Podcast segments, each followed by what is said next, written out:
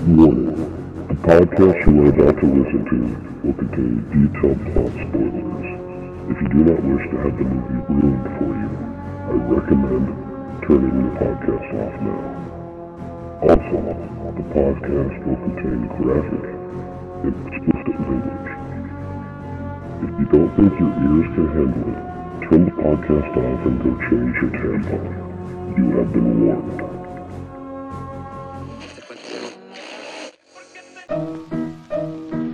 Let's all go to the lobby. Let's all go to the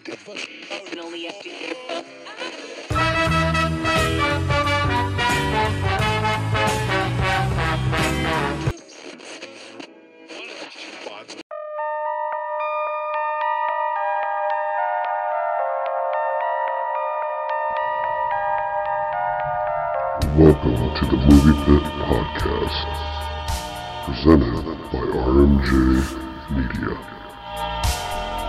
Welcome back to the Movie Pit Podcast, episode 20. Can you believe it?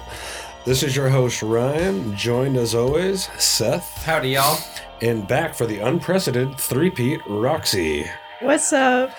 So today, again, we're continuing down that somber January. Um, today we're here to talk about Darren Aronofsky's 2000s Requiem for a Dream. But before we get into that, what have we been watching? What do we want to see? What don't we want to see? Uh, I got a list again. There you go. Um, luckily, this was a list that was given to me by you and and Scott while we were at work. Um, and yeah, here we go. Uh, Nightbreed, which was fucking awesome. Great like fucking movie. Costumes and shit in that. I feel like we're well done for considering like what they had to work with. Oh, yeah. um, I would definitely recommend that one. I want to watch that one for sure again. Um, and I'd just be curious of which cut you watch. There's Yeah. so like there's the director's cut, the cabal cut, oh shit! the theatrical cut. Like there's so many. It's kind of like Blade Runner. check our plex whichever the one Yeah, is is the first um i know it was i grabbed that one um yeah that was bad the whole story was great and everything yeah characters were badass I just love the bizarre, like the like the creatures are just so crazy fucking looking. they were all gotta unique and there was a gang of come them from the mind of fucking Clive Barker. hmm um i gotta see more of his shit i can't uh i can't think what else have i seen that he did Did you see? Uh, he wrote Candyman. i never saw i, I saw candyman when i was a little kid but i closed you know it was scary for, to me I'll make you just a list of Clive Barker shit to check out. all right so i um i watched books of blood like that one that was creepy Yep. enjoyable uh violent night that was fucking beautiful I, you finally watched? It. So I love the fact that they legitimately try to make it like a wholesome Christmas film. You know, it's got the the sound effects and the hokey, and like he's trying to be like genuinely good, like Santa. Yeah. And then it's all just Then amazingly it turns brutal. into fucking Die Hard. yes. Then when you have the little girl, it's like a, and you throw Home Alone in there Mhm. too. yeah. It was, and just it was. It was exactly the Christmas film that we like the current, like relatable, like normal family story, but it kind of turns Uh, bad. I'm not going to ruin the movie for people who haven't seen it, but you'll understand. I'm going to ruin the opening. Just the fact that when he's flying away, he leans over the side of his sled and pukes on the bartender. Yeah. Fucking hilarious. Yeah, that was amazing. Yeah. Merry Christmas. Yeah. yeah. Um, let's see here. Um, uh, Chopping Mall. Oh, fuck yeah. Okay, so when I was thinking Chopping Mall, the first thing that popped in my head was like, oh, a slasher film in a, in a mall. Like this dude's gonna run around and kill people. it's not what you think It's fucking is. robots. And I was super into it. I loved it. The shitty 80s, you know, just way more over the top, like just fucking. It was great. I And more linear uh, Quigley titties. Yes, yeah, that was enjoyable. Um, Sleepaway Camp. Oh, you did? Fuck, you, oh my god! What'd you think of the ending of that? Oh, What- dude? And I love how like they just owned it. How they just owned like the the, the face at the very end, just like like it just kind of did that shaking. Well, yeah, I was like, they had the? to put they had it's a mask, Yeah. so of course it was a static fucking Yeah. expression. Um, so that one is it's strange. It's you know it's it's one of a kind, kind of weird thing. We Uh, will have to throw uh, the four sleepaway camp movies in Oh my sometime. god! Okay, so there's four tight. I- Um, yeah, So I watched, and I found out later on that it's the older one or the newer one. But I watched "I Spit on Your Grave." the new one is still good. Yeah, the I- new one is still good. I liked it. Um, it was it, I don't know, it had great evolution. You know what I mean? For just the, the you know the the events happen and then it just turns and you're just like bitching like See what? Did you read the synopsis before watching it? um no Did you know what the movie was about going into it? no not at all bro So you, I knew what like when I, I went to see it in theaters, because I had seen the original, so I knew what to expect. That's a hard movie to go into with when you have no idea what the hell's going on. Yeah. And I kind of, I mean, looking at this list, I knew pretty much none of these. You know what I mean? Um, so, I mean, some of them, I mean, because we had talked about some of them. Uh, let's see here. Uh, I watched the original Nosferatu. Um, that That's a that's a good one. yeah, I love the score. I love just how their depiction of, uh, you know, uh, Dracula. Dracula. Yeah, Children of the Corn, the original, um, the original Friday the Thirteenth. I watched that shit on Friday the Thirteenth. Uh, the Void, which I fucking loved. That's a good one. Um, the Purge, and then Last House on the Left. And I watched. That's that's what I've been watching. And they were that- all whew. out of all of them though if i'm gonna be honest uh the void was number one um well it's hard because nosferatu was tight but like it's in funness for me it was the void was super tight and then um chopping mall would be like my close second and i actually i like the purge i want it to be more though i want more fucking purging There is more purge. and i know um but that's that's what that first one left me feeling like the second movie is going to. you guys seen have you seen the purge roxy I'm pretty sure B has like almost all of them. Yeah. oh yeah I'm I'm pretty sure. Once you get to the second one, I think you're going to get what you were looking for from this one.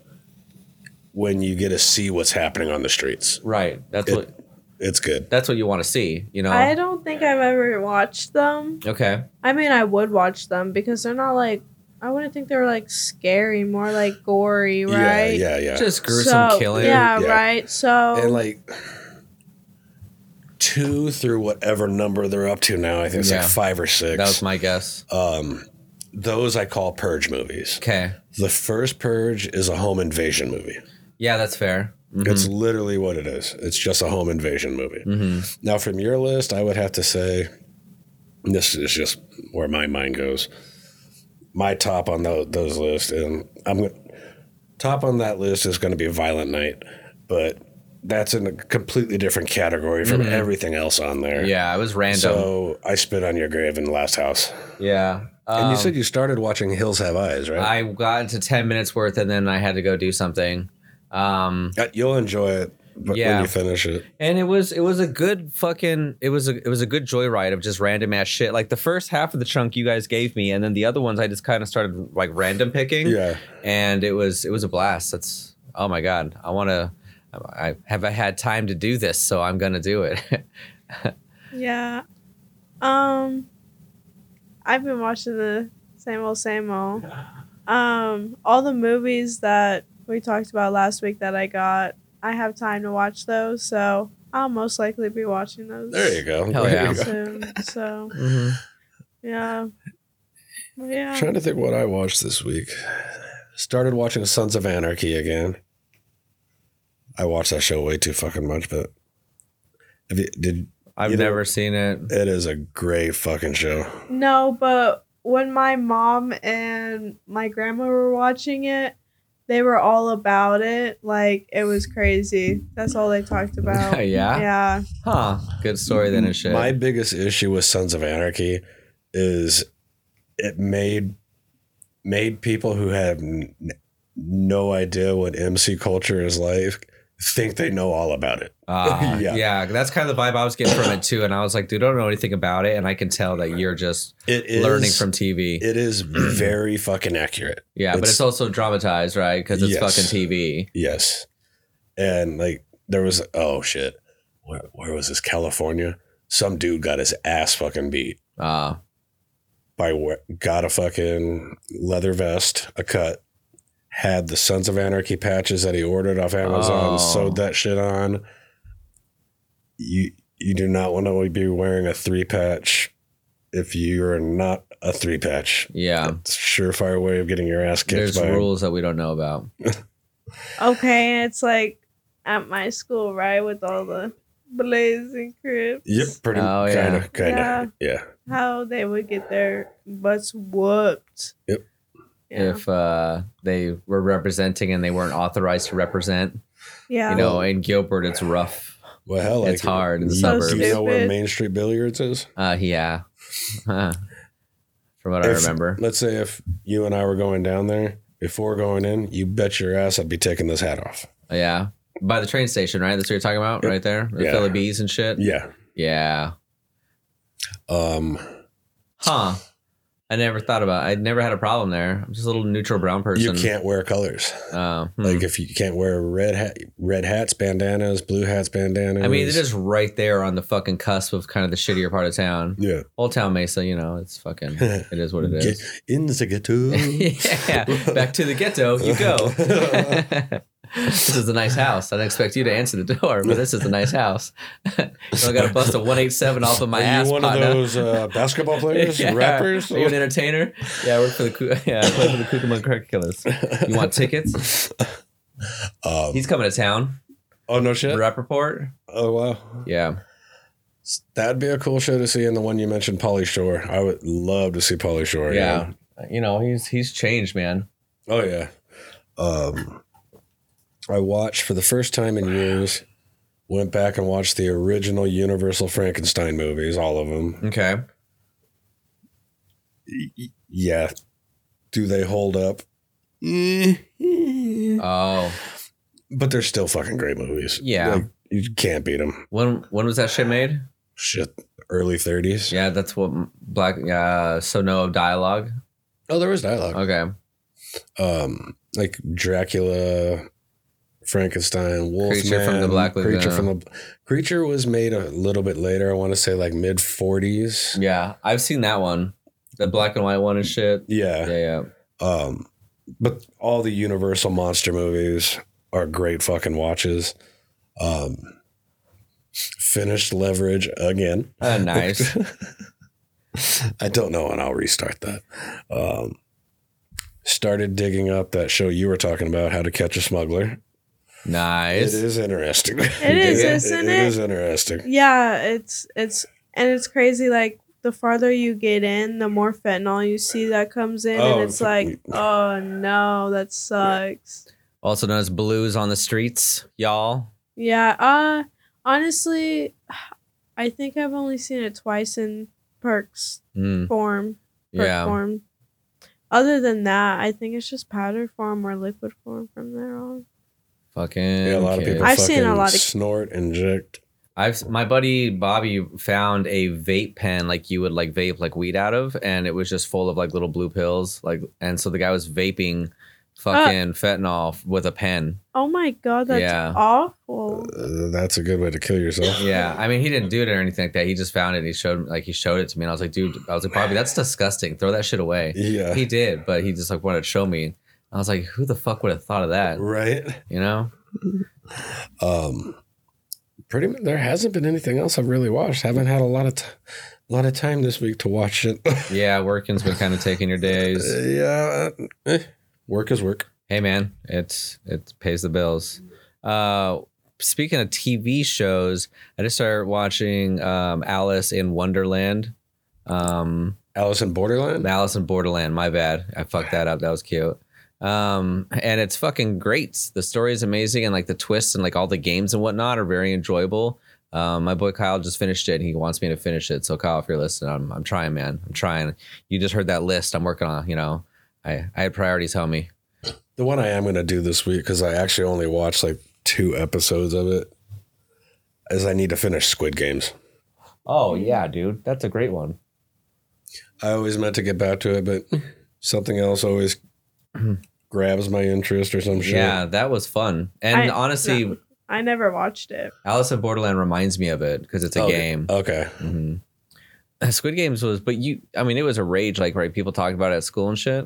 Yeah. Mm, not at school, I guess, but like on social media. But I Mm. I was gonna say it was it. insane how popular Yeah. that Fast and then gone, fast and gone. Yeah. But they're making more. I understand. I they're supposed to, yeah. yeah, But that was also released over a year ago, and we haven't seen a second season. yeah. But dude, you know what? It's that dramatic pause. Yeah. Uh, but then again, I know that uh, Netflix really only pays their people one time, and even if like additional content comes out, I don't think that that's like nearly. It's because Ryan was telling me some shit about how it's it's they don't give a fuck like how many times it gets streamed. Like there's no royalties. It's like you get one chunk. Yeah, it's a really Oh, Ryan, my weird- cousin, by the way, not you. Yeah, Sorry. it's a really weird way that they pay the f- actors, film studios, how the they make their money back. Yeah. That is the the negative side to sh- the streaming platform. hmm Um, the show I'm looking forward to, and I don't think they've dropped a release date yet, though, is the final fifth and final season of Stranger Things. Okay, I haven't watched the last one. I The last season is fucking amazing. That's what everybody said. That's why it was the number one stream. I think I only got to season two. Definitely push through three to get th- to four. I think season t- what the last episode is with. I don't even know the Russian dude. Right, there's like all of them in like that lab. I Was it's it- so so long. long ago. What I was drinking when we were watching that. I What- don't remember. do you remember if somebody? What exactly happens? What happens to Eleven in that shit? I want to say we were like about to move out of our old house. I feel like that's so true. I that was a mid that was eighth grade. Yeah, it was a while ago. was- ooh. so that was five years ago. So whenever that season would have came out, I guess that uh, would have season helped. one or two. Yeah, Yeah. I enjoyed what I watched for the Somebody most part. left. Like they all had to say goodbye. I swear to God that happened. Unless I'm just thinking that. Maybe that was ET. You're thinking of ET. Oh my God. But yeah, no. but it, I do suggest uh, finishing it because like season four is one of the best things You've ever seen? Yeah. on, especially on Netflix. hmm It was one of the fucking best. Hi. I really liked the one show. It was called The Society. Yeah. What? And they stopped. They never came out with another season, and how they left you hanging was so bad. And Yeah, it Was that the one that's a school and like there's werewolves and witches no. and No, so no, no. like basically they like the like town has like a weird smell and everything. While they were like evacuating or something like that, and so they all got on the school bus. All the students did, and then they like there was a big storm, so they came back and everybody was gone. Nobody was there. No parents. you telling me about yeah. this. And then like it like it clips over at the very last scene of a bunch of little kids sitting in a library and there's all their names just on the wall. Like as if and they're there's a gone. teacher just reading to them and that's how it ends. That's the last oh wow. few seconds. the show that Netflix did that to me on, and it's another show that I recommend. Um, they left season three on a cliffhanger, then canceled the fucking series. Um, it was Drew Barrymore and Timothy Olyphant, Santa Clarita Diet. Oh, or she eats. She becomes a zombie. yes. Fucking great show. Yeah, I watched some of it. I didn't mind it. Um, fuck. I guess maybe I should have gave it more of a chance. 'cause- it gets fucking hilarious. okay. Yeah, I, I, Just wait till you get to the talking severed head. okay. um, I like the uh, the Good Place. oh yeah, yeah, yeah. yeah. Okay, I I've like seen Ted- bits and pieces of that. Ted Danson's a god king. I love him. I think he's fucking rad as Mhm. hell.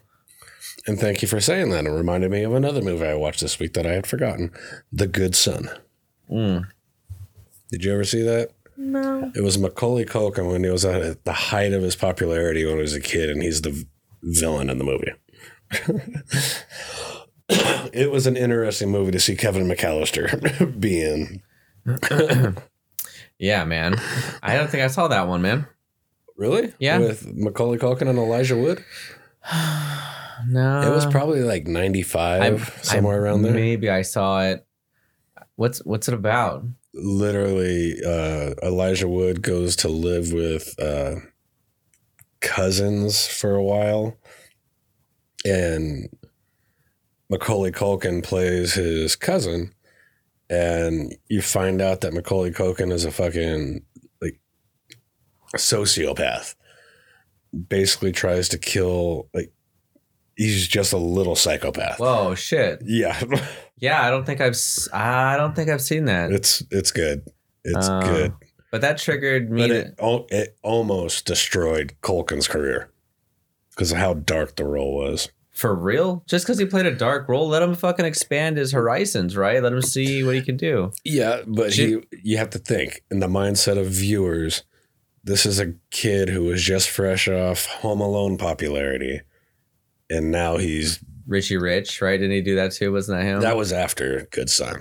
oh, Yeah, I think Richie Rich was his first film that he was uh, recovered from. Yeah, Wow, dude. yeah. It's that brutal, huh? You just do a dark fucking film. And the sad thing is, it's not even that brutal. People Huh. just fucking lampooned him, his parents for him accepting the role. Huh. His brother is badass in everything I've seen him, and he Oh, does. fucking Rory. yeah. Even Kieran Culkin's fucking good. Uh. Ooh. Uh, I've. I want to say I've seen a couple things. Like, uh, fuck. I think it was Kieran that was in. No, it was Rory Culkin that was in The Night Listener with Hmm. Robin Williams. And I would know it was Kieran that was in Scott Pilgrim versus the World. Okay, so that's what I've seen Kieran in, Yeah. and I like him. I've seen him Oh, in a he's a couple great of things. fucking actor. Yeah, he's fun. Yeah, Mhm. they're all good. Yeah. Um, well, you guys want to get into talking about this very interesting film, Requiem for a Dream? yeah. Let's. uh Let's do it. Let's listen to this shit and talk.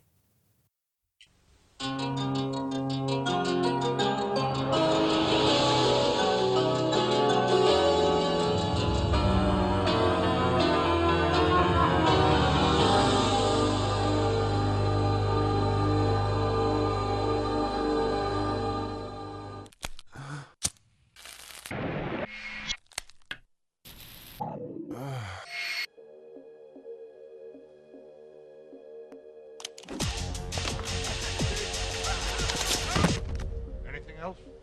Television. That's right, Mrs. Goldfarb. Television. Congratulations. Look, I don't have I'm not any. looking Uh, for money, Mrs. Goldfarb. I'm calling to tell you you've already won. Malin and Block discovers contestants for most of America's television shows. You've already been chosen from a long list of potential contestants, meaning you've already won. Oh, so where's the body? when I tell you, you're gonna jump out of the window.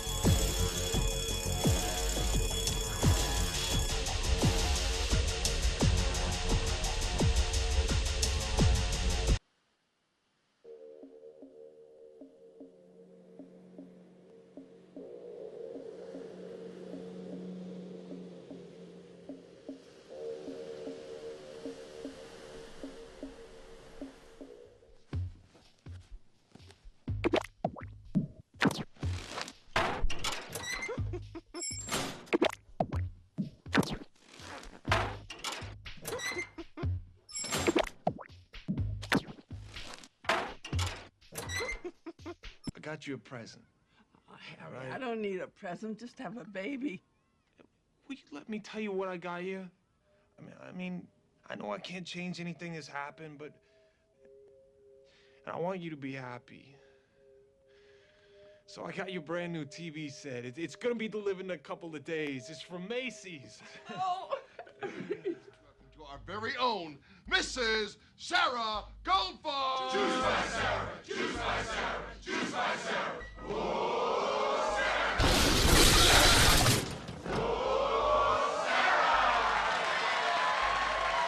It's a pleasure to be here. Well, it's a pleasure to have you. And that is one smashing dress you have on. This is it, Jennifer. Your big breaking TV. Welcome to prime time, bitch. Sara Goldfarb, a widow who lives alone in a Brighton Beach apartment, spends her time watching television. Her son Harry is a heroin addict along with his friend Tyrone and girlfriend Marion. The three deal heroin in a bid to realize their dreams. Harry and Mary Harry Harry and Marion plan to open a clothing store for Marion's designs while Tyrone seeks an escape from the ghetto and the approval of his mother. When Sara receives a phone call that she has been invited to her favorite game show, she begins a restrictive crash diet in an attempt to fit into a red dress that she wore at her son Harry's graduation. At the advice of her friend Ray, Sara visits a physician who prescribes her amphetamines to control her diet. She begins losing weight rapidly and is excited by how much energy she has. When Harry recognizes the signs of her drug abuse and implores her to stop taking the amphetamines immediately. Sara insists that the chance to appear on television and the increased admiration from her friends Ada and Ray are her remaining reasons to live.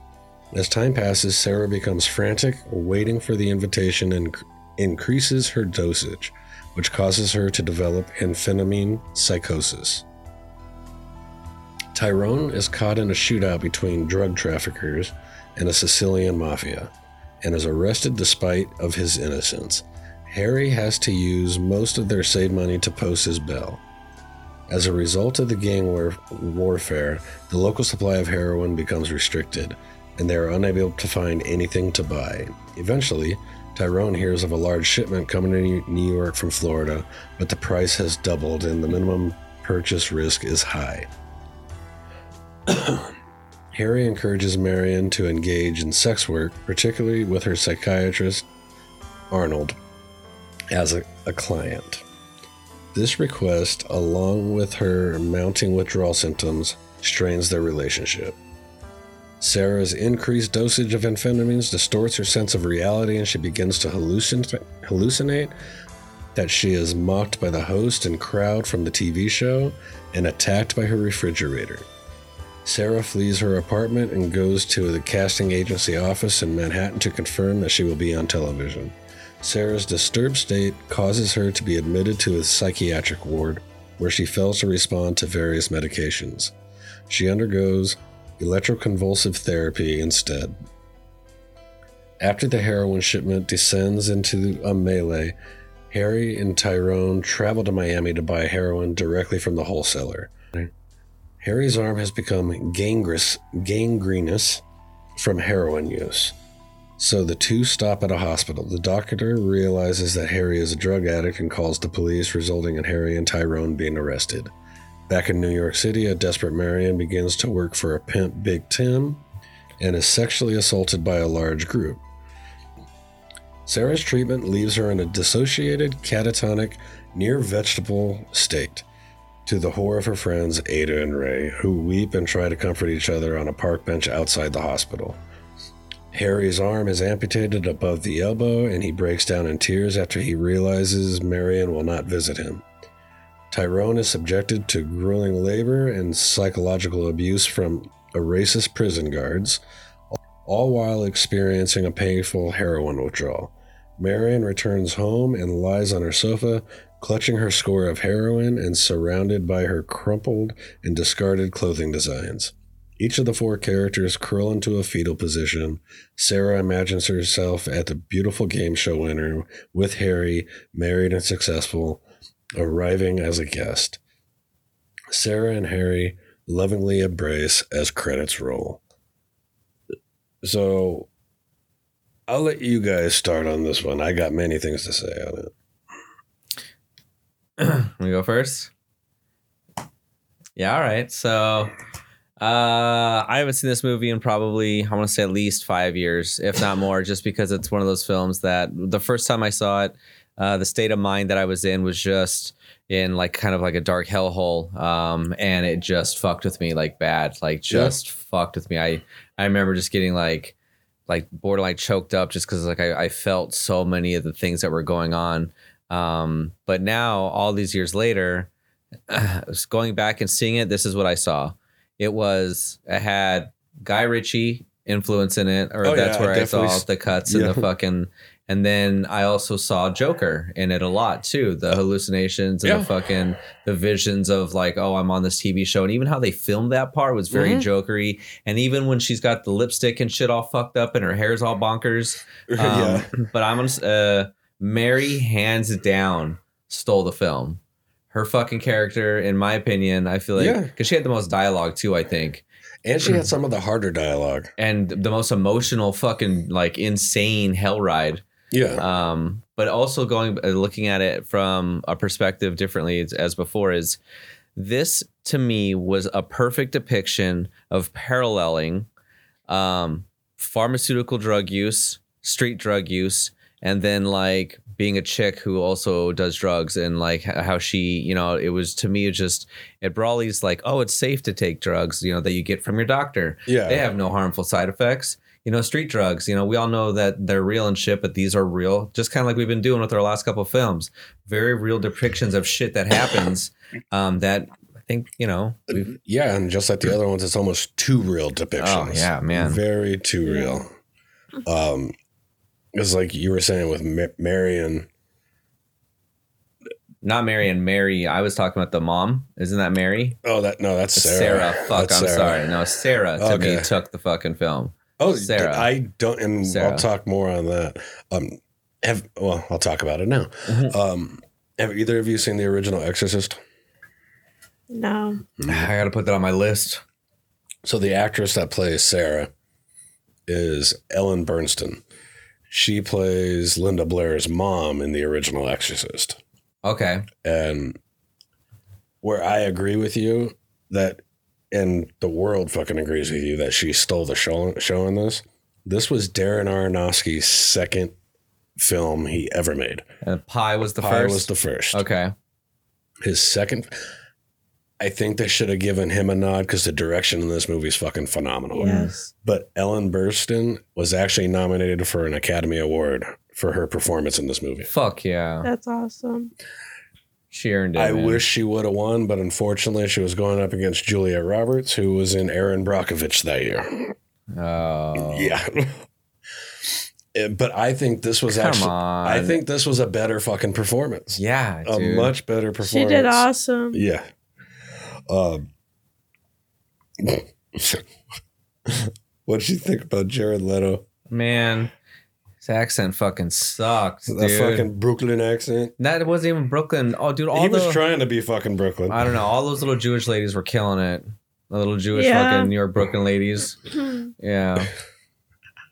I mean, I felt to me it felt like all their accents were natural. His was just like he, d- yeah. I out of all the shit that I've seen him in, which isn't too much, the majority of the shit he, he there isn't like a, a stereotype. He doesn't fucking He was decent back in my so-called life days.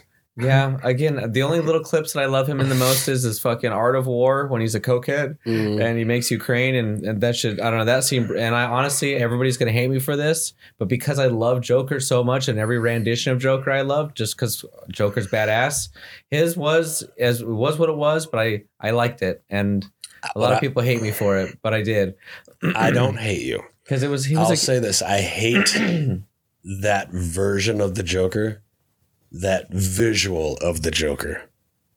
What Jared Leto did with the character was phenomenal because he turned the Joker into a maniacal drug lord, yeah he was he was a gangster. gangster. Mhm.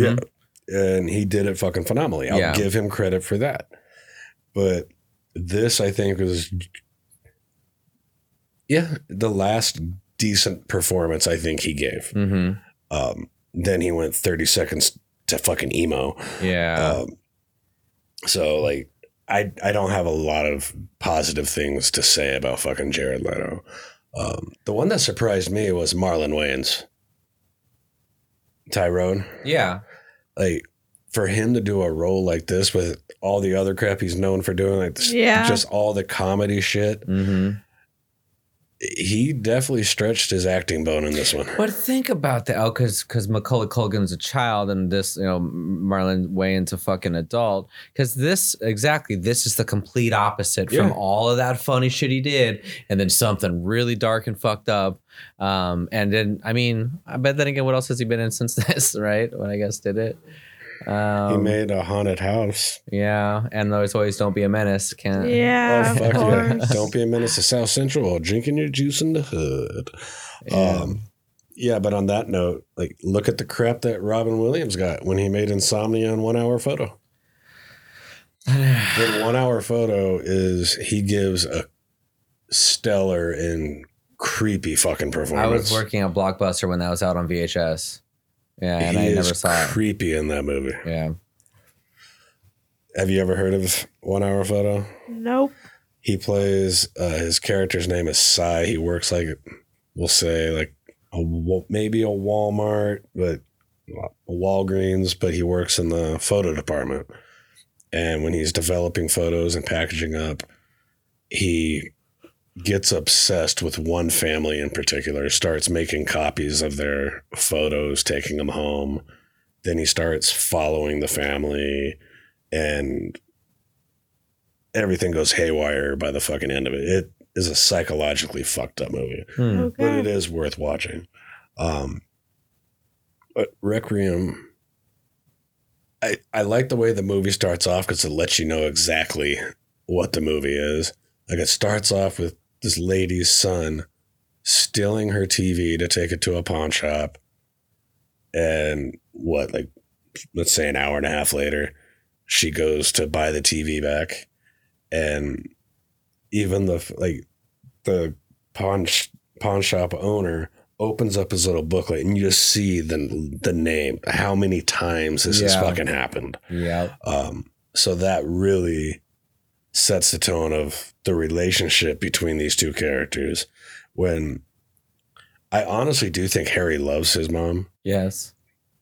but because of the addiction doesn't know how to show it and just honestly cares about getting that fix Yeah, that's fair. Yeah, that that scene is pretty sad, honestly. Uh-huh. Like it just shows you like right then and there, like, oh, this is exactly how the movie is about to be. It's it's gonna be pretty Yeah. gnarly, even just with this first scene and that just I love how it's just it's the split screen. It already shows you how it's gonna be filmed, Yeah. right? It's already gonna be filmed awesomely. Like the scene when she's going to the doctors about her like medicine and about how she doesn't feel right Mhm. and just the way that it's filmed and when she hears something Oh, yeah, and yeah, she yeah. looks at the camera And- and, it looks so crazy And I love the sound editing in that scene. Like when Mhm. the doctor's talking, it's like high, like sped up. Ugh, but when she's talking, it's really drastically slowed Yeah. down. that scene like it's it's so creepy and scary like but it's so good the way that they Mhm. filmed it Mhm. it's like fish-eyed in a way so it makes it look cooler yeah, and even like the fucking all the flash cuts that they show every time they're shooting up, Yeah. and shit like that. oh yeah that's pretty cool The Guy Ritchie as shit. Yeah, that is visual as fuck, and it Mhm. let without showing it, it lets you know exactly what's going on without Yeah. having to see it the entire movie. It's a pretty cool depiction of it, honestly. Just the way that, you know, it's Yeah, just it fucking. just keeps amping up. hmm And then once the mom gets on the fucking speed, they start throwing her taking pills into those flash cuts. it's Yes. it's just crazy though because like whenever like the her friend was like oh my daughter did it or whatever Mhm. Like and then she asked for the doctor but it's like this lady this old lady had no idea what she was getting into and she got herself into an addiction that she just, she doesn't even know about right and like how you were saying about like oh it shows you like pharmaceutical drugs and like street drugs Mhm. it Yeah. shows that the just street drugs are like bad, but then it shows you The like, pharmaceuticals are just as fucking Just as fucking Yeah. bad. Hands Yeah. down. Right. You go to the doctor thinking you're going to lose some But weight. it shows you how easy it is to get these pharmaceutical drugs, and then It's it way- shows you how hard it is to get these. And The street al- drugs. almost has, has how obviously the doctor That is wasn't a very good yeah, it observation, is. by the It's, way. it's like the doctor's just as brutal as the drug dealers in a certain aspect. Like Yeah. they don't give a fuck. They're just here to collect their money. Yep. They just wear a white lab coat And she doctor doesn't have to get the money from her because she Yeah. has insurance, so he's getting paid no matter what. Exactly. So sure, here, Mhm. just get this filled. Yeah, Um, I'm not here to listen. Let me get you your fix. but going back to that very first scene, like you said, it's very foretelling.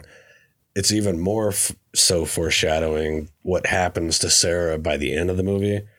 Because when she's locked herself in the closet away from Harry, she begins talking to her dead husband, and that just progresses progressively gets worse and worse throughout the movie as she starts losing concept of all reality and she thinks that her husband's with her and Harry's there with her when obviously nobody's there with her. On the acting front, might actually be fucking Jared Leto. Who is the weakest actor in this movie? I don't think anyone gave a bad performance. The sleazy fucking psychiatrist guy. Oh, Oh yeah, I, I don't. yeah, I don't. Arnold. He gave the weakest performance, I think. I honestly, he made me like, well, because his act, his uh character was a very cringy character, and he he definitely fit that creeper cringy Oh, character yeah, for yeah. sure. But, oh His lines, I'm just saying his lines didn't seem I mean they they weren't many, but he just yeah, he was there, and Yeah. he was definitely to talk about, but he he almost kind of also wasn't looked like the doctor, the sleazy doctor too. They Kinda- gave just him a the little bald headed. Uh-huh. Yeah. Yeah. taller. And I'm not not going to throw shade at fucking Darren Aronofsky, but one scene in particular, was it necessary to have her fucking like show her bush like standing there in the mirror? Um, you know, it's art. it's unnecessary. It's it's not a horror film like we've been watching, but in a way it it was a. So they're like Not horror, just a horror. Yeah, fair. You know, for drugs. the um the part where Sarah's like going back and forth and you hear the phone beeping Mm-hmm. it's just like in Pi Yes. and Pi there's a minute there's just like five minutes of just a telephone ringing and it's to to me it's very annoying because it's very loud and it's just it's a very chaotic scene too like Mm. he adds that that noise is a very annoying chaotic humans, noise yeah. Yeah. uh-huh. and he knows that so he puts it into his films Uh, Mhm. and that's why like i realized that watching it again Mm-hmm. requiem because you could hear that that beeping and that's an awful creepy noise you mean the ticking in the very beginning of the grandma or the mom bit? when she's like pacing back and forth and it's like she's like that's like when she's like starting to pop all the pills Yeah. and she's Mhm. pacing and it flips the camera does show you the phone and the phone is off and it's just beeping. oh, the, the, the- Yeah. oh, the yeah, uh, yeah, yeah, yeah. Uh, and that goes on for The like a signal. minute. Mhm. Yeah, and it's just like Pi. Mm. It, so like, I love the visuals, like when she thinks she's getting attacked by the refrigerator, Holy Christ! especially like when it splits in half and tries to eat her. Yeah, Like, there's some shit in this movie, like, it, it is fucking just insane. Like, the first time I saw this movie, I didn't, I, I was actually speechless when I first saw it because Yeah. I didn't know what the fuck I had just watched. yeah, well, Dad had told me that this is a movie. People said that they only watch it once, and it like they're. I've watched it way know? more than once. yeah, but some people who like are regular people. Yeah, yeah. regular people. the normies. yeah, the normies. I mean, to me, you guys are my normies, but you know, there's the other normies out there that, that Yeah. mostly the normies that I've talked to that said no, that's Yeah, just a one time. this is going to be a one movie. done. Either you're going to love it or you're going to hate it. Yeah, There's no middle ground. And I can respect the people that enjoy the film but say one and done, one Yeah. and done. Now, this isn't one I watch all the fucking time. I watch Yeah, it I once every couple of years. yeah. But Well, it just sucks because like, you know, you just that's all real stuff, and to have to sit there and think and be like, "Fuck, people really do well, do this kind of shit, man." Because I, I don't want to fucking dissect this one scene by scene like we do on the other ones because there, there's just too much weird shit in this movie. There's a lot. But like when he starts getting that fucking gangrene infection Yeah. in his arm, the shot of him shooting into it. Oh, Gets that's so brutal. every so fucking awful. time. Yeah, that was. I don't know why. Like that is just, but that shows you addiction, right? Like yeah, the sacrifice. like, even his uh, friends saying, "Oh, don't shoot in that, don't shoot in that." He's like, "I gotta, I gotta." Uh, otherwise, the vein's gonna blow. He has to Uh. keep the vein healthy, I mean, the, it's already it- blown. Yeah, it's It's long. so Yeah, that thing looked heinous, and they did a good job. Do you know what the budget was for this shit? Ooh, Because I feel like most of the movie was just cutting, right? I mean, they probably filmed all the scenes I would imagine in one, and then it was just all fucking cutting. The yeah. fridge going bonkers was probably. Do you think that was practical effects? I mean, it wasn't CGI or nothing. So What, on the arm? No, the fucking uh the fridge. Oh, that was all practical. That was all done on set. Um, Requiem for a Dream. where was it located? Like where where were Was you mean like on set or was it on a um like in the movie? Where were they? Like Brooklyn? Right? They actually shot in New York. Okay. Four point five million dollars for this movie. Wow. Okay. In two thousand. Yep. Well, because they're paying for the actors. Because Jared Leto, uh, the weigh-in, the one chick that obviously is an Academy Award like at least nominee. That is a huge fucking jump. For his second movie, he got four point five million dollars when Pi was made for sixty thousand dollars. Wow, homie got some backers. Mm. Well, okay, so like Pi, you'll need to watch Pi, of course. But Pi is just black and white, and Yep. s they're just in a, an apartment basically. Yep, very. And like alleyways, there's not really a lot that they would have the to pay for. definition of indie film. yeah, It's it's good though. it is really A lot of good. dialogue.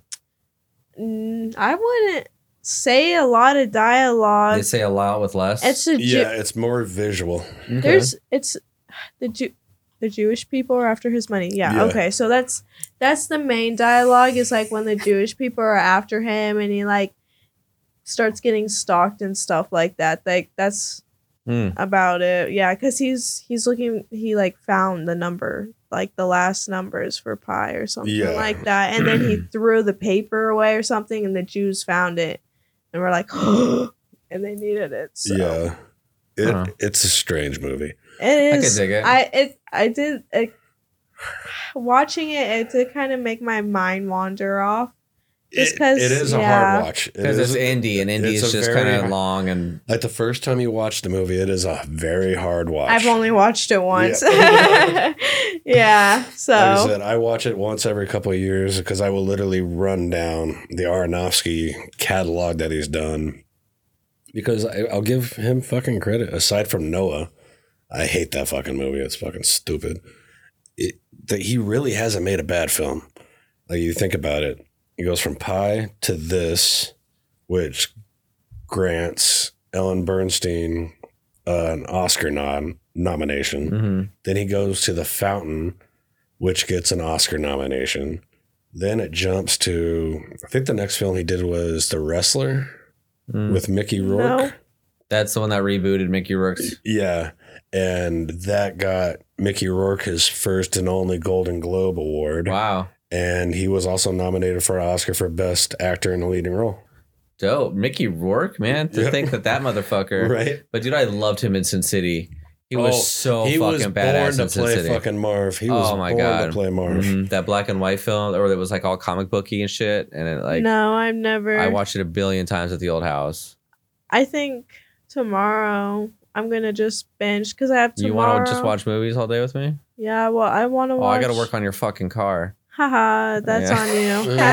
well, I wanted to watch the movie and work on my diamond painting anyways. Yeah, okay. So, uh, I watch my movies, and then right now, Pulp Fiction is on Hulu, and Oh, I've never gotta- seen it. always- You gotta watch fucking Pulp Fiction so and Kill Bills. I don't all the know Kill if that's Bills. on anything right we, now. I think we own them. I think we have the Kill Bills here. Okay. Okay. Like one of these days, I'll have to get get you guys set up with that uh, program I have. I'm not going to say it on here, um, but uh, you definitely go through the Tarantino library, like with his first movie, Reservoir Dogs. So fucking I've good. heard of it, but I've never seen it. It is yeah. so damn good. The, the first album cover of AFI's Answer That and Stay Fashionable, that's from Reservoir Dogs. They took like that same depiction Mhm. um, where they're all just chilling in suits. Yeah. Yeah, it's it's a very good movie. It's badass. It- I have to have that album on my phone. it has to be in my phone. yeah.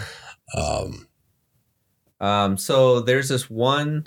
So in regards to the score, I was um, just going to talk about okay, that. cool. Um, they kept there was a very Halloween vibe that like when the something major in the story was happening, they played that same synthy fucking jam. Which at first I actually I, I like the jam. It's a good little jam. I loved all the music though Mhm. in it too Mhm. because like because every time it would switch scenes or whatever, it would just switch music, right? So then it would catch your attention again, right? Mhm. It'd be kind of like ooh, kind of like it would be Sarah, right? So it'd be kind of like down and low, and then it would switch to um I don't know what Jared Leto's name is. Harry. Harry. It would switch to Harry and his friend Yeah. selling, and it would be all upbeat rap music and stuff. Mhm. And you're like, okay, okay. Yeah, like where we were talking about where Jennifer Connelly as Marion is the best actress and gives the best performance in this movie. I think the score is the best character Mhm. because it actually helps tell the story Yeah. in a very strong fucking way. Because every time that that synth score that you're talking about, Yeah. the iconic one, you know it's what you're witnessing is only going to amp up. The story's progressing. Yeah, That's kind of how I took it. It's going to get intense really fucking quickly. Yeah. Um, did you also notice that they all like all of their stories progressed the same and they gradually like got worse and then they all, All hit rock bottom worse. at, the, same, time. Yeah. Yeah. And it's like that's real. You can hit rock bottom fucking you know, in general. And it's crazy because like Harry and his mom, the last time that they talked, it was it was good, right? Yeah, she was on her uppers and everything, but then after that, then she ended up in the hospital. So did him. Mhm. Yeah, they had no e- no idea what, What- was going on Yep. with each other, Yep. and that's so heartbreaking. Like Yep. he has no idea his mom's in the hospital because she went crazy, and then Marion has no idea what's going on with Harry because she thinks that he's coming back. It, it's it it's a Yeah. fucking gut wrench It of is. the fucking. elevator scene. So. Mm. I've seen a lot of scenes and a lot of sounds from this movie, but I never known what movie it was. So the ele- so Harry and Sarah's relationship, or not Sarah, uh, Mar- Mary's, their relationship is very uh ro- like roman It, f- it flows, romanticized right? like online and social media. Oh. So like, cause nobody knows like the actual story, right? So they're like, oh my god, we're gonna make it so romantic. So the elevator scene was very like dramatized by that and was like very like, oh my god, look how cute this couple is. But when you like you watch the movie, They're on no, drugs during no, that. they're, they're doing something awful, right? and so Mm, it's like, okay, then that, and then like whenever he's telling her, like when they're laying in bed and how he's like telling her how she's the most beautiful girl, yeah. that is also a sound I've heard, but it's like, okay, he's saying that, but then like, look at what he makes her do with Yeah. the psychiatrist, Yeah. right? Uh-huh. So it's like, oh my god, like no, this this on social media, it's very, oh, watch this movie, but it Oh, does, it's so love. but Mhm. no, then you're gonna watch it and you're like, oh my god, this is not what I expected Yeah, that's where at this is all. from. Mhm. And that's a very good observation to make again because this movie's showing you how toxic drugs are. And if you're on these drugs, you can end up in very toxic relationships. And it shows you, right? It shows you like kind of the beginning of the relationship. They're going okay. Mhm. And then it gets deep The down. deeper into their addiction, the deeper they go once they start to withdraw and shit. and once uh uh Harry's friend, what's his name? Tyrone.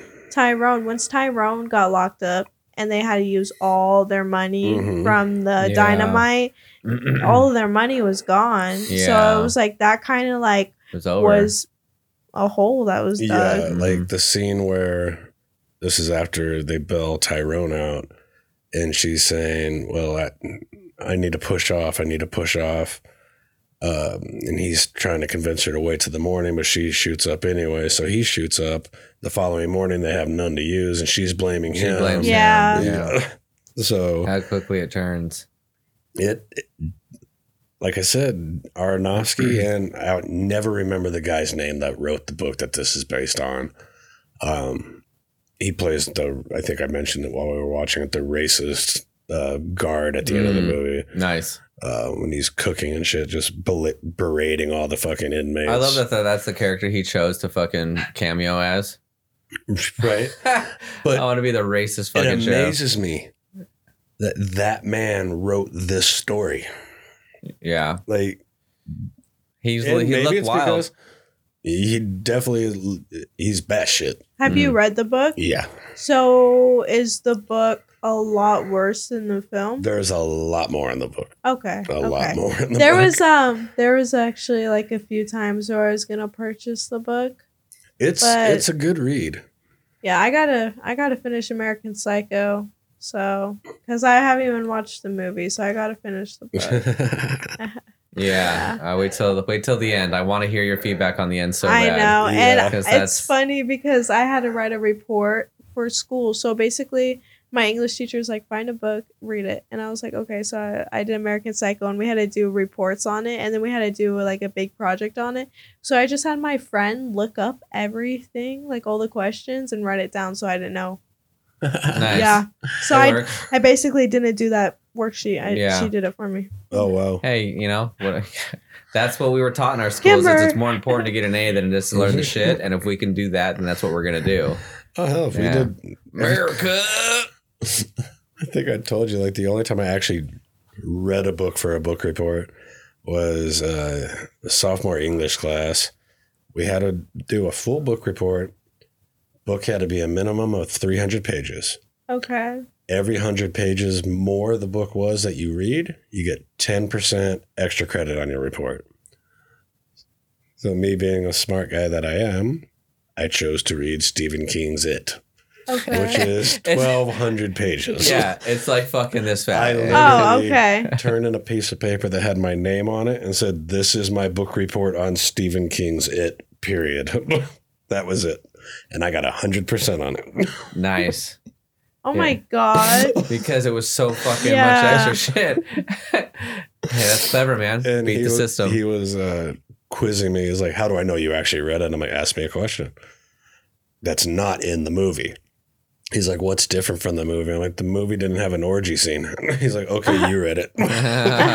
Damn, Stephen King getting Yeah, all that's what- juicy on it. Ki- Kimber told me about Oh, that because I yeah. told her about Alice in Wonderland, Mhm. like how like like deep down like what it's really about and Yeah. everything like that.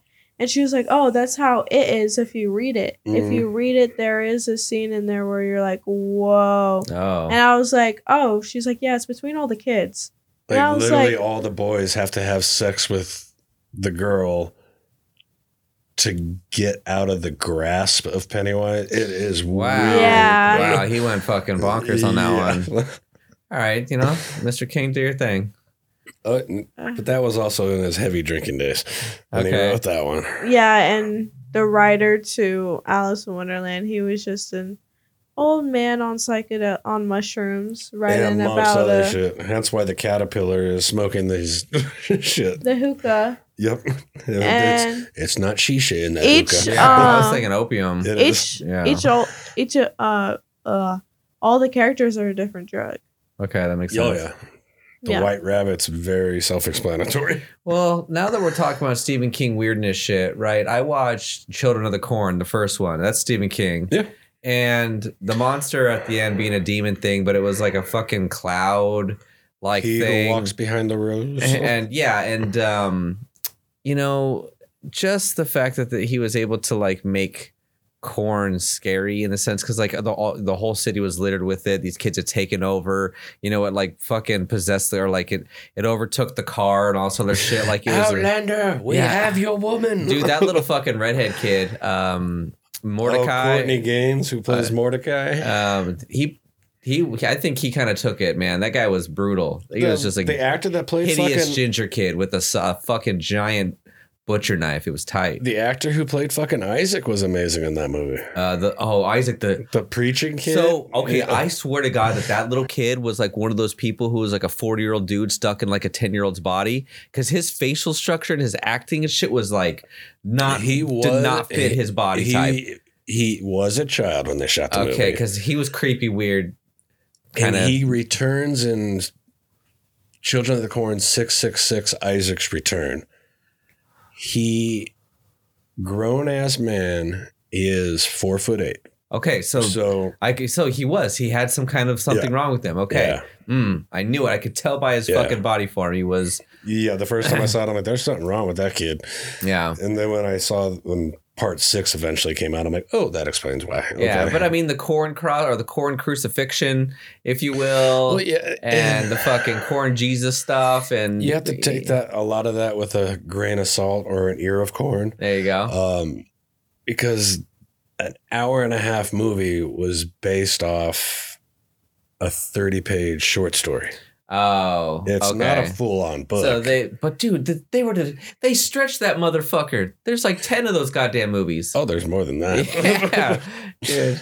there's a hell of a lot more than that. That's funny. Um, but back to Requiem. Yeah, tangent, That happens. Side stories. right? Side quest. I accepted the mission.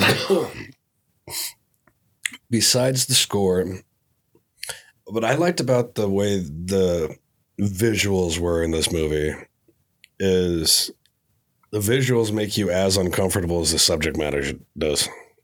Yeah, they do a great way to depict the awfulness and the horridness that you're watching through the fucking the cinematography, how it's filmed, how it's cut and edited, the music. It's a great movie. It really Yeah, is. Definitely the first time watching it though, like in the very beginning, whenever like Ha- uh, Harry and um Tyrone. Tyrone are like at the ice cream shop or whatever at Mhm. that and the cop sits down and he has that vision of just Still pulling it. Yeah. and like that's very that's confusing at first right but then it happens again whenever uh it's um marion Stabs the motherfucker in the hand. Yep. Yeah. And the mom's also starting to, the only person he doesn't hallucinate, he just has a vision of when he was a kid going to his mom saying, Told you I'd make you proud someday. yeah That's Yeah, the only that like, was rough. vis- vision that Tyrone got. The other ones, and then and tyrone was looking at a picture of maybe his mother mhm. when it was raining outside or Mhm. something Yeah. like that and it was very like he had something with his mom that Yeah. was for sure like well, he he's always been searching for his mom's approval, is what they're getting across that with that. and he thinks by becoming a selling a lot of drugs, becoming super rich, will get him that approval. And unfortunately, that's not the way fucking life works. Right, but think of how common that is amongst humans, Oh, right? amongst yeah. the fucking people that you know.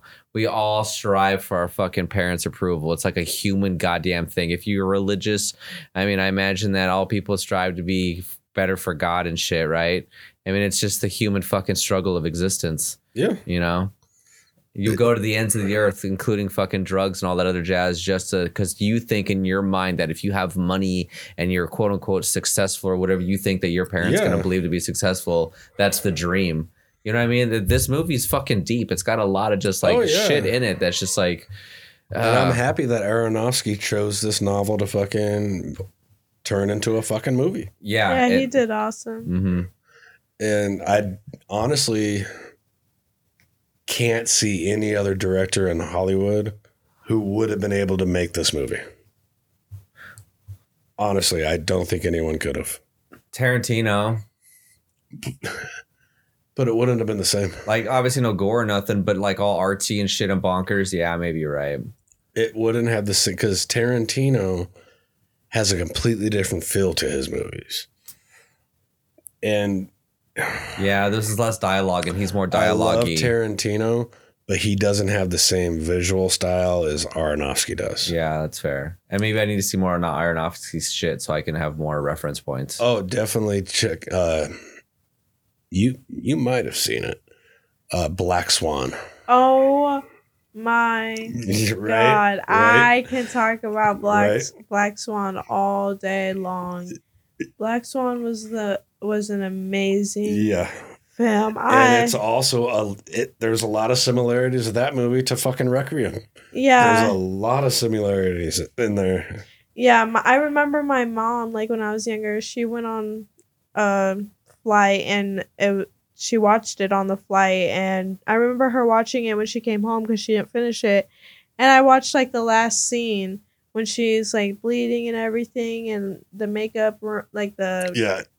Oh my god, when I first watched it, I, I watched it on Tubby, Tubi, Tubi. and it had ads. So it, it literally that movie had me on the edge of my Yeah. bed. Because like it was cut into Ugh. fucking ads, and you're like, no, fuck, I, want to see. I like needed to see it so bad, so then I bought the movie because I was like, this film Yeah. is so great, and it's a Yep. long film too. Yeah, and it's fucking Ugh. lengthy. And once Yeah. again, it goes to show you that Aronofsky is a great filmmaker and gets get has the ability to get great performances out of his actors. Mm. Because that movie also, I think Mila Kunis and Natalie Portman both were nominated for Oscars for that film. Yeah, Mila. Kunis, like even though she like had like a little part, she was Yeah, it's not a massive still, part.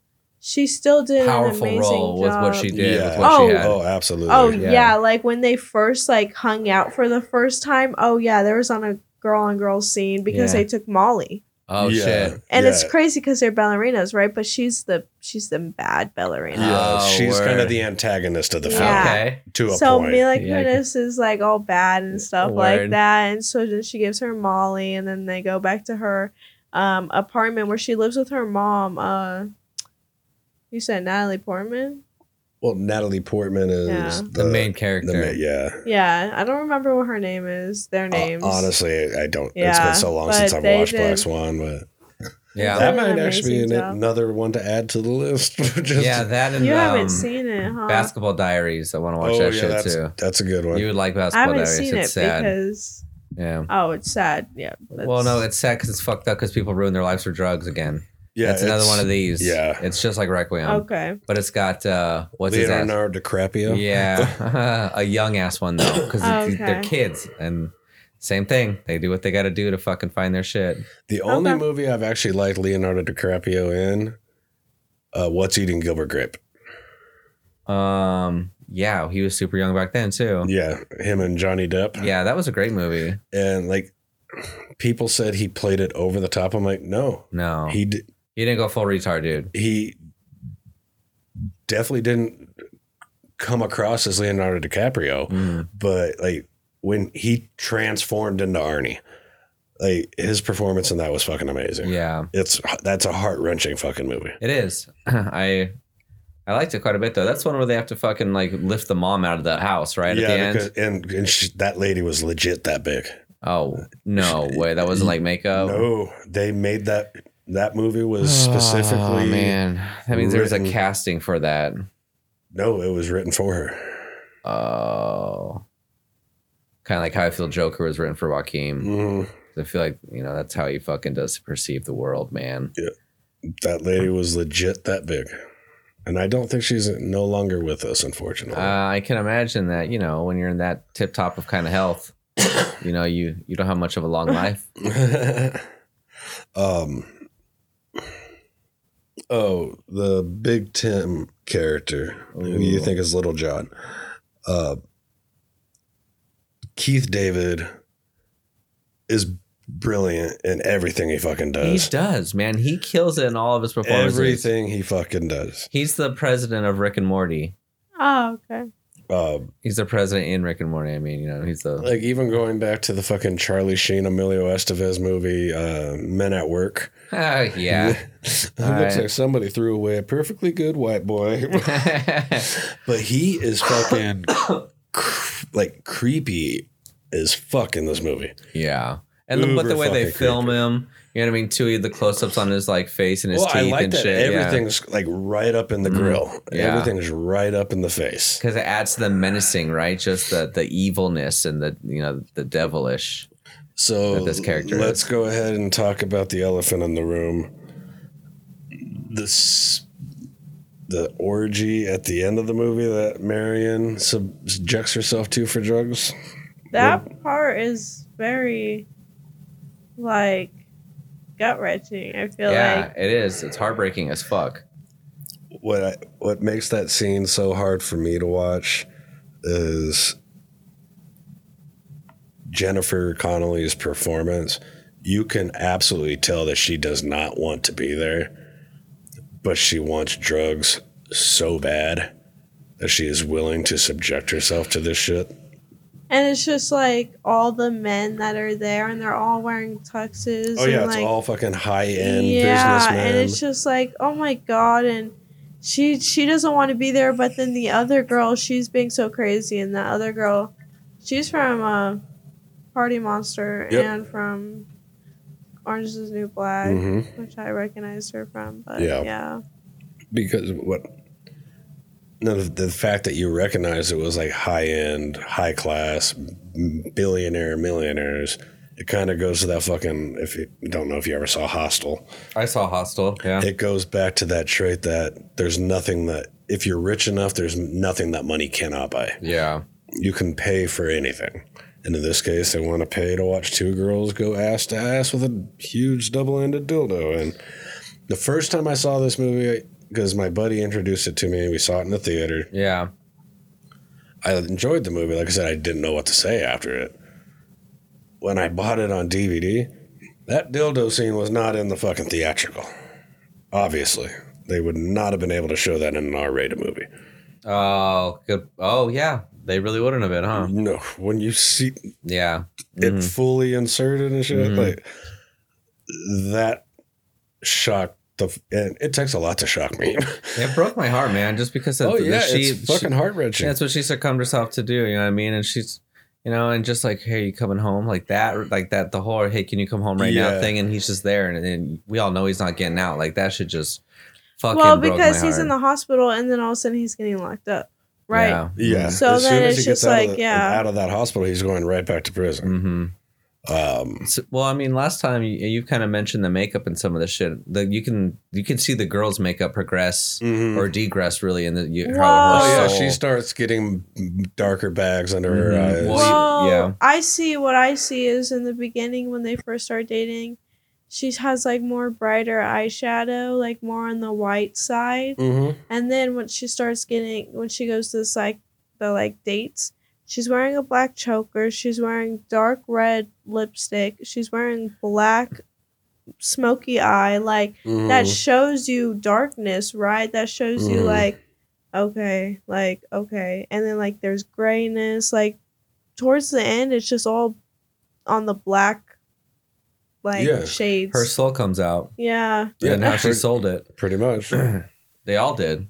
mm-hmm. And the, the mother inadvertently didn't do it on purpose but she absolutely and you know what though? I was thinking about this when we were talking about it earlier.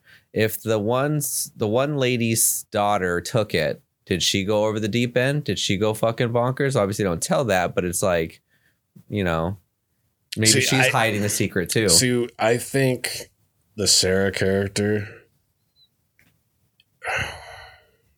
she started going bananas because she started mixing dosage and overtaking it And not eating, and right? not At eating right? on Yeah. top of it.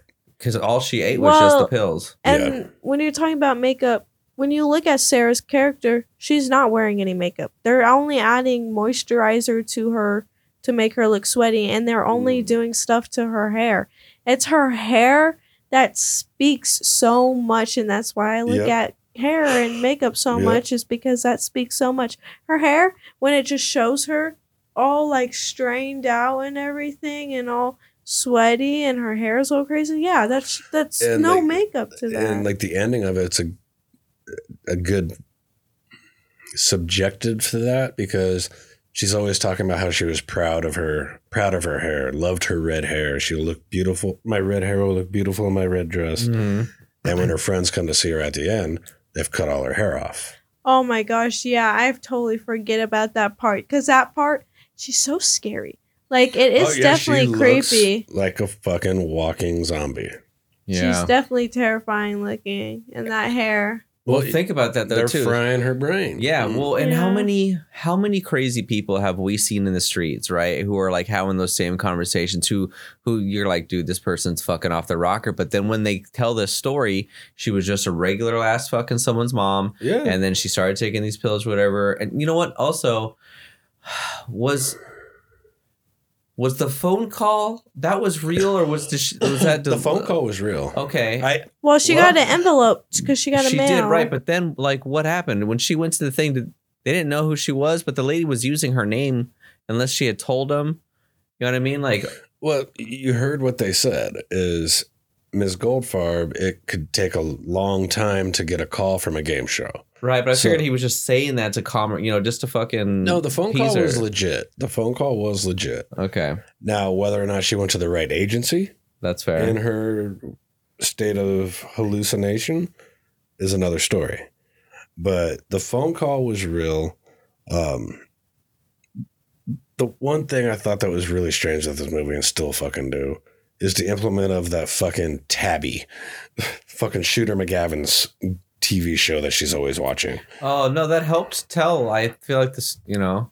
At the end, it At the end, it did. Oh, But in the very beginning, it doesn't really show you that he's talking about being on a diet and being Yeah, all towards they say is protein and this stuff makes like people that. go crazy, you know. Yeah. over, over and over again. because all it's talking about is juice for Sara, juice for Sara, and shit like that. Juice for Tappy. It's weird. Yeah, and they never really explain what juice for Tappy is. But maybe it's well, juice is kind of a drug, steroids.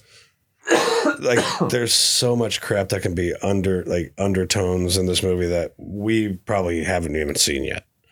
Um, I would actually like to talk with fucking. I would love to have a chat with Aronofsky.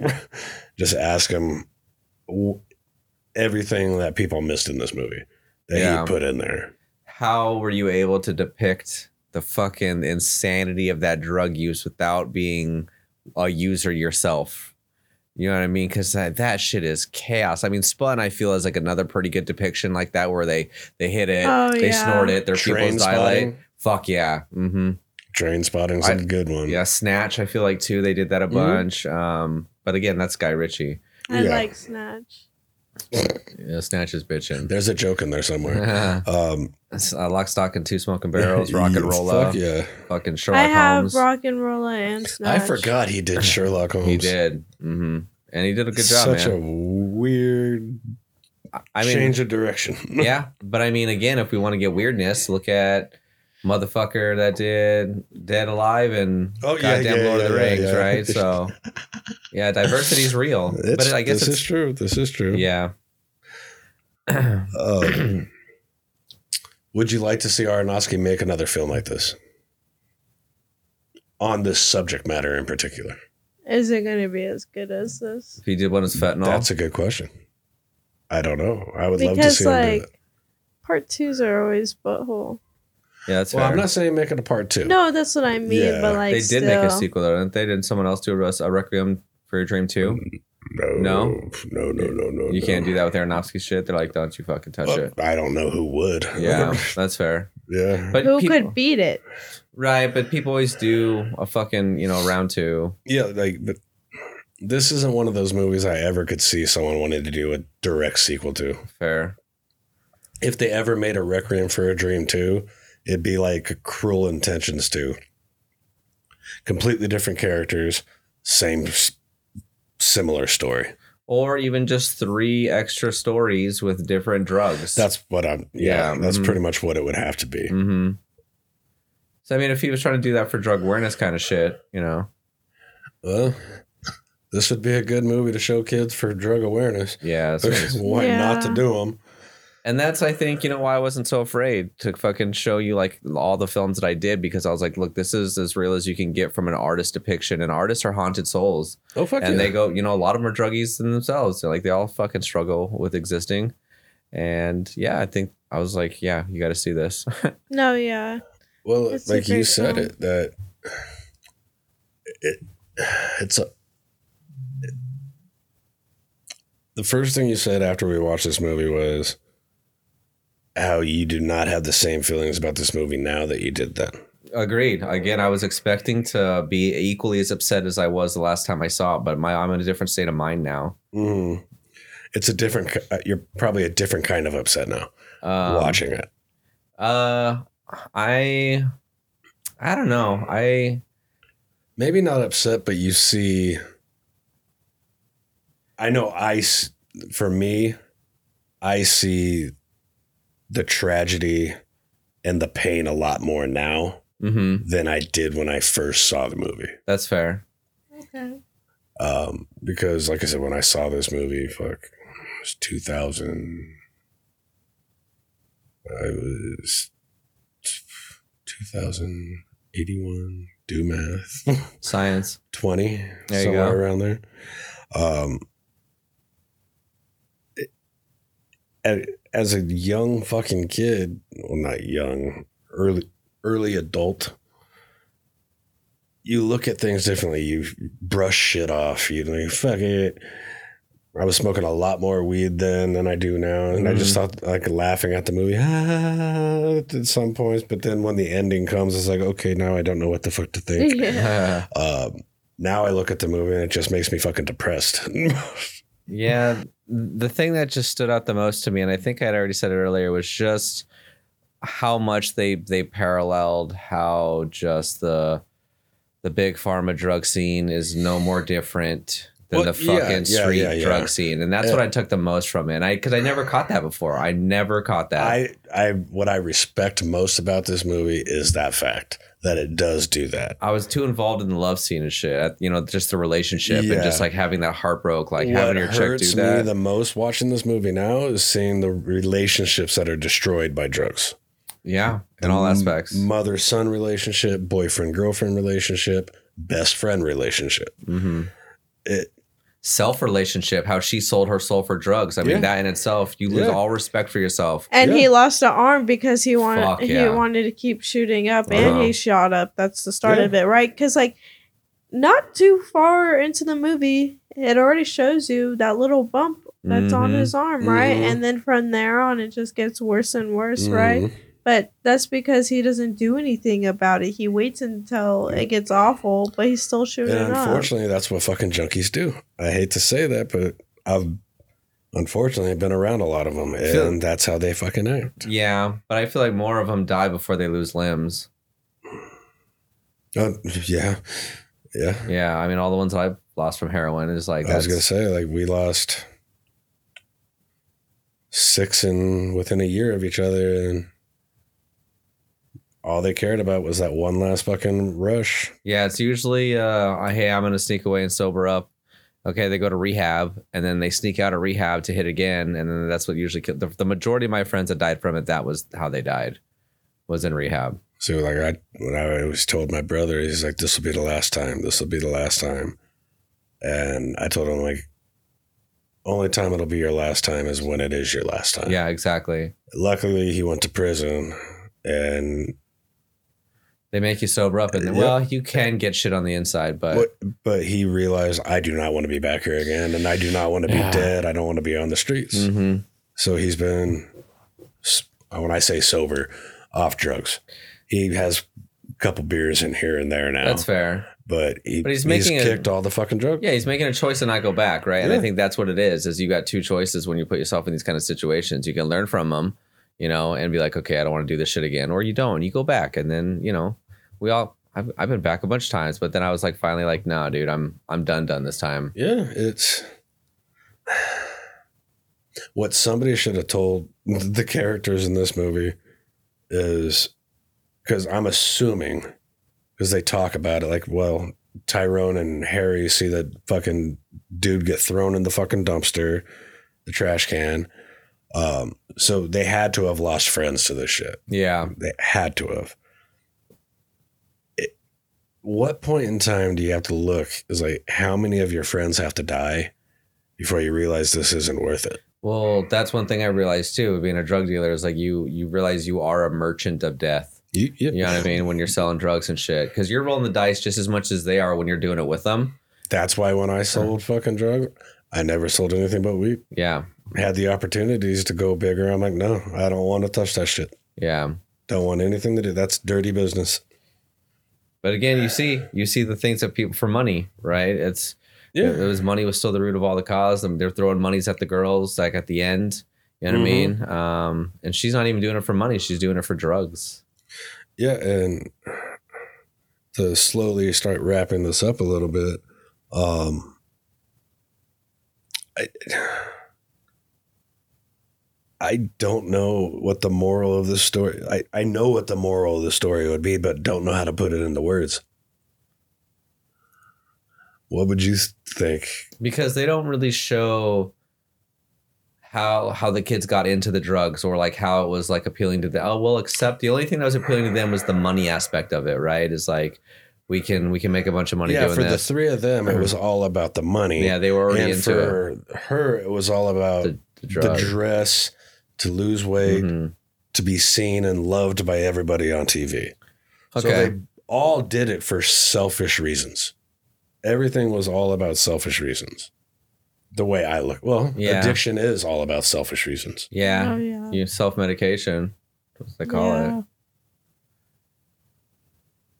I I guess that looking for acceptance or or looking to be seen from like an outside, you know, outside looking in, Mm-hmm.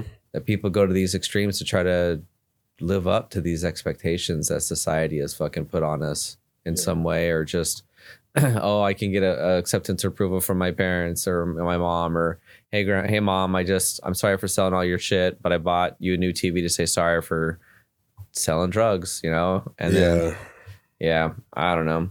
It- don't do drugs kids. Right.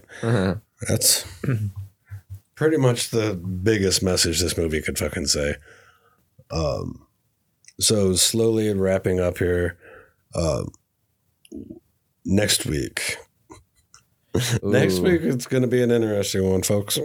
yeah hopefully we've got all the people that we're expecting to show up show oh, that'll up be a fun one to Yeah, have. there's five of these motherfuckers. yeah, if we have mo- like two more voices, i just found it'll be another a mic very interesting conversation. Yes, it will for such neither a of short them- film. neither of the other people, if they show up, um, have seen the film, and it's going to be. This is one of those movies that is for sure like the, if you've never fucking seen it and then you see it, kind of like the role that we've been on lately. But this one is like, what the fuck did I just watch Yeah. again? Yeah. like when I when I first bought it, I was really like, did I buy the right movie? Like, did I just get the case to the movie or something? I didn't think I got the actual movie. So the movie we're talking about and the movie we're going to be covering next week is Gummo. it's it's been a hot minute since I've watched that movie. Yeah, Uh, oh yeah, good. over fucking six years, well over six years. So I'm looking forward to watching it again and having a. I- It's going to be a very unique conversation. I know it. yeah, I think it's been maybe at least one, a little over a year since I was since we watched it last. Yeah, most likely same with me, probably. Mhm. I'm not sure. So we'll all be going into this with well, two people with fresh, fresh eyes, three people with refreshed eyes. Yeah. um, Oof. Um, you know, as always, I want to say thank you all for listening. Uh, go watch some movies, watch some horror films, comedies, dramas. I don't give a fuck. Go watch some movies. Tell people about them. Uh, we'll catch you next time. Later, y'all. yeah, talk with y'all later. yeah, thank you all for listening and tuning in to episode 20. And I, I do appreciate all the listens and downloads. 20 episodes, we're almost to a thousand. I know that doesn't sound a lot compared to like Joe Rogan. It's a big deal to us, though. it's Thank a you big guys. deal to us Thank 'cause you we so have much. Very limited fucking marketing. It's just literally Facebook and Twitter right Yeah, now. Yeah, hopefully I'll be throwing out some uh, Instagram ads and shit here coming up soon but with some shit. it's reaching people, and this is the part I think is hilarious. We even have listeners overseas. Fuck yes, I'm into Like, that. It's hilarious when I see look at the analytics and see where we're being listened to at. Hell yeah, Um, y'all got good taste. So thank you. Thank you for listening, and tune in next week. And as always, till next time, kiddies.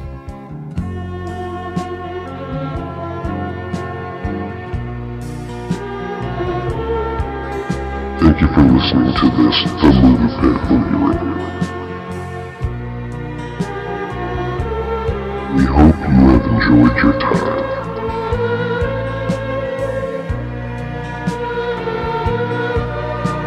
Come back to the Movie Pit Podcast each week for a new movie review podcast.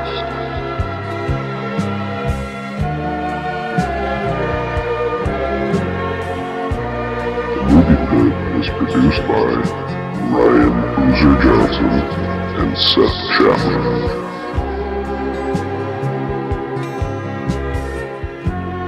The opinions expressed in this podcast are those of the individual hosts and may not reflect the views of RMJ Media Incorporated.